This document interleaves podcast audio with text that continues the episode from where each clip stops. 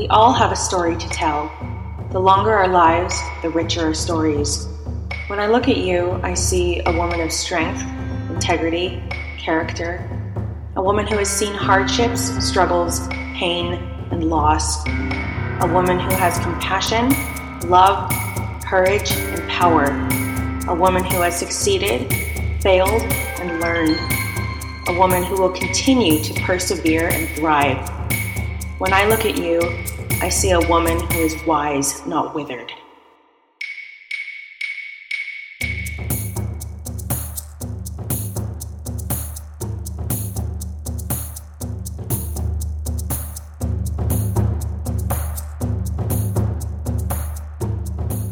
Welcome to week 20 of the Wise Not Withered character showcase. Today I am ecstatic to present Rabia, our 47 year old tactician queen. This character and story has so much depth and so much potential. Her original idea is based around one of my favorite video game series, Fire Emblem, where the character slash player is often the tactician on the battlefield, commanding and ordering the other units to move certain places and perform different actions. Rabia's story is one of a few that I think would make such an excellent, engaging, and beautiful video game. The goal of Wise Not Withered as a whole is to expand representation of middle aged and elderly women in media, though the original idea was purely on video games. I'm happy that I was able to be flexible with different types of media, as some of the stories in this project are great just as short stories. I was honestly getting a bit overwhelmed with how much potential this particular story had and still has.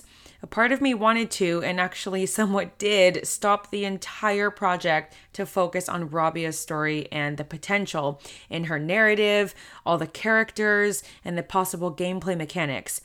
I realized at one point, though, that I had told many writers on the team that it was okay if their story was more of an excerpt of a larger narrative and the main purpose is to showcase the kinds of inspiring and impactful stories that women can have into our middle aged and elderly years. When I look at the big picture, I remember that there are 25 characters that all need some love and need to be presented to the world no matter how incomplete their stories are thus far. Which is where I will dive into Rabia's story and my many ideas. Rabia has a very particular title Tactician Queen. When I first assigned the character to Swalinka, who is Angolan and Portuguese, and Azra, who is Indian, I needed to explain what exactly that meant. It is unlike any role I have ever seen before in my admittedly small repertoire knowledge of royalty or war heroes. I envisioned a strong queen who leads council meetings, makes decisions for her people, and commands the army. While discussing the bare bones of the story and characters with Swalinka and Azra at the beginning, we decided that the kingdom of Kashir would be a matriarchal society. Power would be held by women and passed down through women. Magic powers awakened naturally only in females. As I mentioned at the beginning, Rabia's story and combat ideas are heavily influenced by Fire Emblem. I think her story would make such a great tactical RPG, one that I would love to play. When deciding what weapon Rabia should have, we at first figured a staff or scepter would be suitable. Part of the story includes searching for a magical gemstone that would fuse into her weapon, and a scepter seemed like a good fit. While the development carried on, though, I thought specifically about her role as a tactician and warrior, and I realized that a scepter would be capable of only short range attacks. One of the key combat features in Fire Emblem is this exact thing. Nearly all of the characters can attack from either one square away or two. There are rare cases of three square away attacks or even four or more, but again, those are rare. One square away warriors include regular sword wielders, lance bearers, and axe carriers, while two square away warriors are archers. Mages are special since they can attack from both one and two squares away from their target, making them more versatile in that way. Especially in the latest Fire Emblem game, Three Houses, there are even more possibilities of long and short range attacks with the introduction of new abilities and combat arts. And in that one and other games, there are also long range swords, lances, and axes. But for those of you that either do not play Fire Emblem or do not care about Fire Emblem, we'll save that discussion for another day. Our illustrator Swolinka was extremely involved in the creation of the story and characters. She had the brilliant idea that our warriors of the kingdom of Kashir would fight atop mammoths.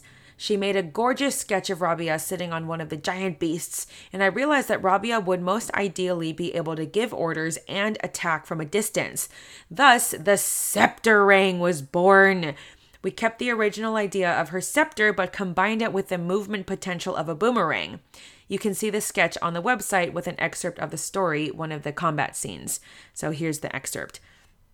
Stop, Rabia commanded from atop her mammoth. Leave her alone or prepare to fight. The bandits all looked up at Rabia with their eyes narrowed, then rushed forward with their daggers drawn. Everyone get down! Rabia yelled as she threw her scepter ring forward, knocking down the two bandits closest to the woman and the baby. Soldiers, spread out and protect the villagers and lead them to safety. Rabia shouted as her weapon flew in a circle and landed back in her grasp. Luigi and Gazian, neutralize as many bandits as you can. And Aryan, climb aboard and stay close to me. Arrows ready, son. Aryan swiftly climbed Rabia's mammoth and sat behind her, drawing an arrow and staying alert. Red Tribe civilians had started running around frantically, screaming and crying. Rabia's soldiers jumped off of their mammoths and rounded up the tribe's people, urgently pushing them safely into their huts. The bandits darted around the tribe, trying to steal personal ornaments from people who had not yet been fast enough to hide. Aryan, there! Aim for his feet! Rabia pointed to a bandit approaching an old man who was clutching a gold plated cane. Aryan nodded, aiming, then releasing an arrow that pierced the bandit's ankle. The scoundrel fell to the ground, howling in pain. The first Fire Emblem game I played was Fates back when it came out in 2016. I was intrigued by the gameplay, support conversations, and dramatic story. Since that game, or I should say three games if you include Birthright, Conquest, and Revelation, I have played all the way through seven other Fire Emblem titles. Two things that stood out to me that each game had were the lovable characters and crazy intense storylines. Since it is a tactical RPG, it makes sense that each story takes place during a time of war, which automatically means lots of loss and suffering. I myself am not a fan of the horror genre in general, but I wanted to include super raw and emotional parts in Rabia's story. The following scene started out as the introduction, but later was moved to a different section. A throbbing pain in Rabia's head slowly brought her back to what seemed like consciousness. Trying to open her eyes and grabbing her head on one side, Rabia could feel the pain in her back as well, and her legs felt heavy and sore.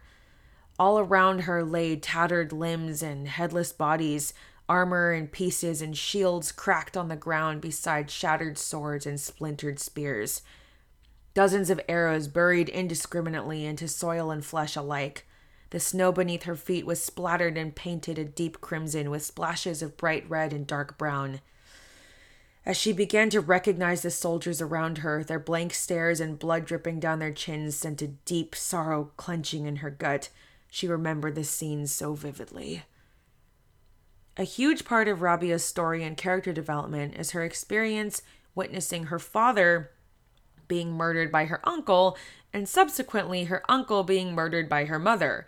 This traumatic series of events happens when she is a young child, and seeing magic being used in such a destructive way impacts her so strongly that her own magic abilities do not develop when they are supposed to. She carries a lot of shame and frustration around that, but throughout the story, she is able to work through her trauma blocks and eventually gain control over her magical powers. Near the beginning of the story, back to the present, when she is already a grown adult, Rabia ends up losing her mother as well. Since the death of my own mother last February, I've been working with a life coach, a therapist, talking through my thoughts and feelings with friends and family, and have journaled almost every single day. I wanted to incorporate parts of my own healing journey into Rabia's. I wanted to include the sentiment that no matter how much you prepare, you're never truly fully ready to deal with your mother's death. One of the hardest things I came to terms with as my mother was dying was that even though um, I wished it had happened later rather than sooner, it is the natural order of things for a mother to die and leave her daughter behind.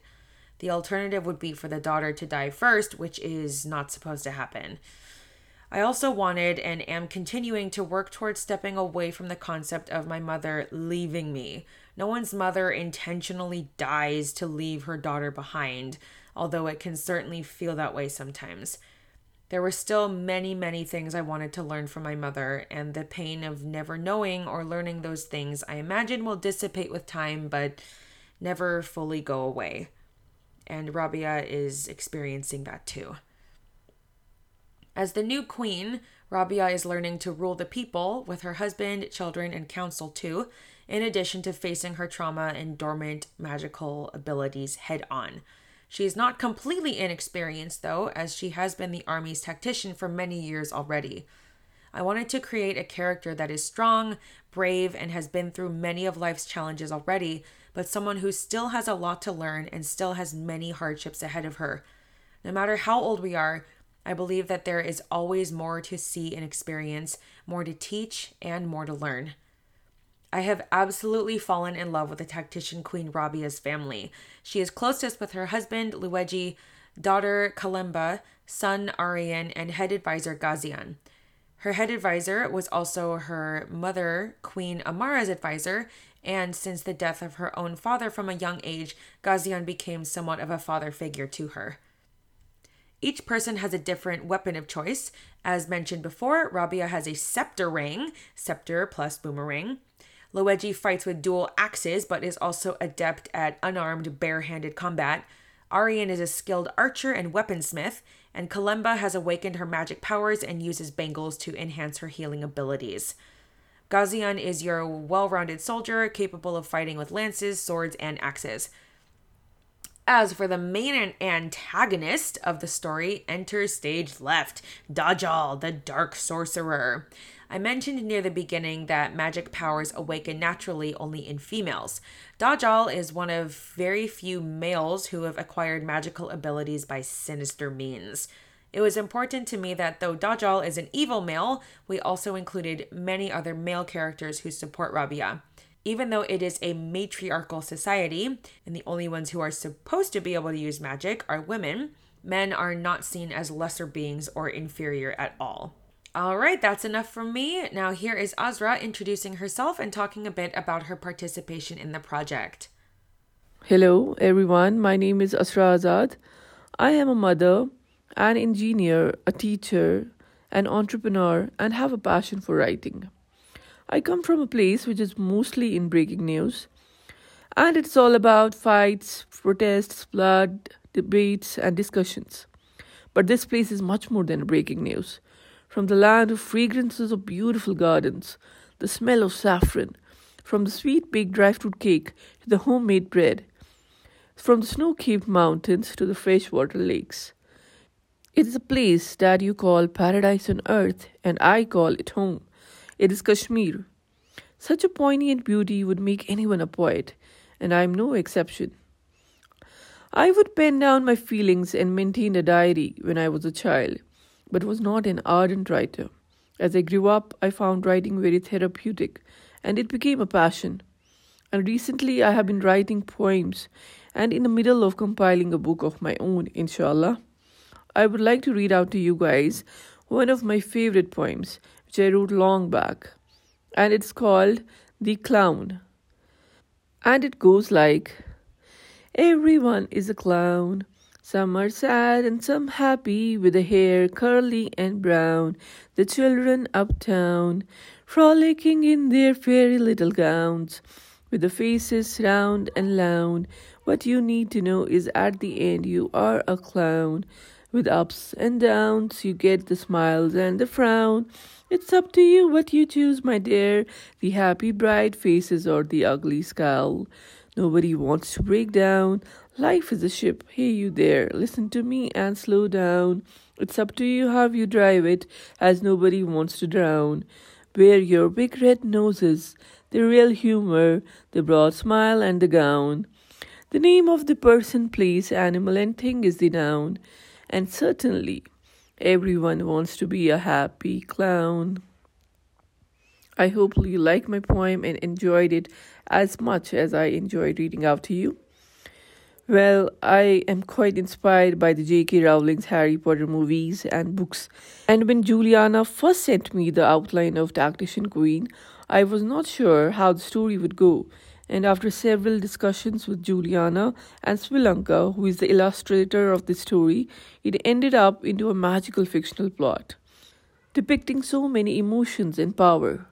Queen Rabia in this story is depicting a bold and beautiful woman who is military strategist, a queen of a kingdom, a proud daughter, a loving mother, a supportive wife, and a constant hope for the people of her kingdom, despite going through so much of tragic in her life. The name Kashir in the story is the kingdom's name, and it is the other name for Kashmir, my hometown. We have also incorporated traditional Kashmiri attire for Rabia in few illustrations. The character Rabia showcases every woman of Kashmir and the world who has been struggling a lot, but at the same time being a source of power and happiness for the family. She is not weak, she is a woman. She is wise and not withered. Joining Wise Not Withered project, I must say, was a very wise decision, as the name itself is so powerful and full of enthusiasm and it's about us, the women. It was quite fascinating working in a team of global writers and illustrators. We got to learn a lot from each other, Alhamdulillah. And for all the women out there, listen to your heart, listen to your inner self. It says something, and that is creative. Don't keep it there, bring it out, step it up, and rise. Thank you so much. And now here is Swelinka. Hello, I'm Swilinka, better known as Swilink Artist on social media, and I'm an illustrator. I'm both Angolan and Portuguese. Technically, I've been an artist since my early teens, but I've only accepted myself as such a couple of years ago. I started out as a pencil artist, and for 10 years, it was all I did. Then I started using more colors and more materials and became a watercolor artist again for a few years. Um, nowadays, I even though I still use a lot of watercolors, I use a lot more materials such as acrylics, markers, and other types of ink. To be honest, I'm so proud of all my artwork, mostly because every single one of them is a step in my journey to become the artist that I aspire to be. I love painting women of all colors and shapes. In my opinion, they are all so beautiful and so, so special. I really loved working on this project and creating our main character, Queen Rabia, I had so much fun.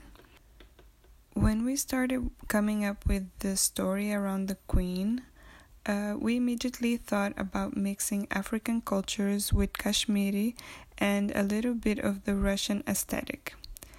Um, actually, I've only noticed this right now as I'm talking, but Queen Rabia reminds me so much of my mother like, she's also dark, short, chubby, and fierce.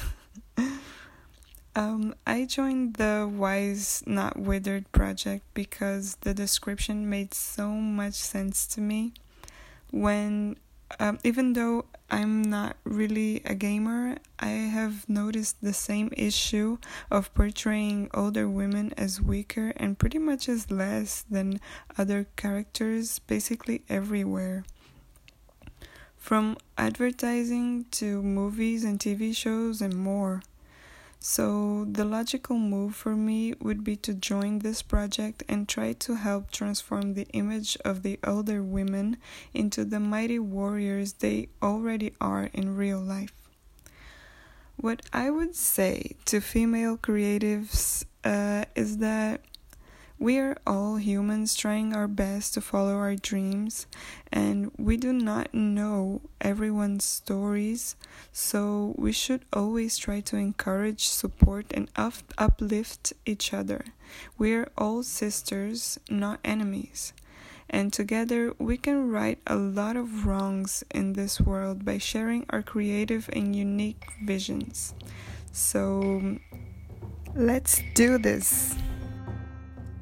Queen Rabia's story means so much to me. I would absolutely love if one day it became a fully developed book or video game. But that's it for now. Hope you enjoyed and stay tuned for the next character showcase of the Wise Not Withered project.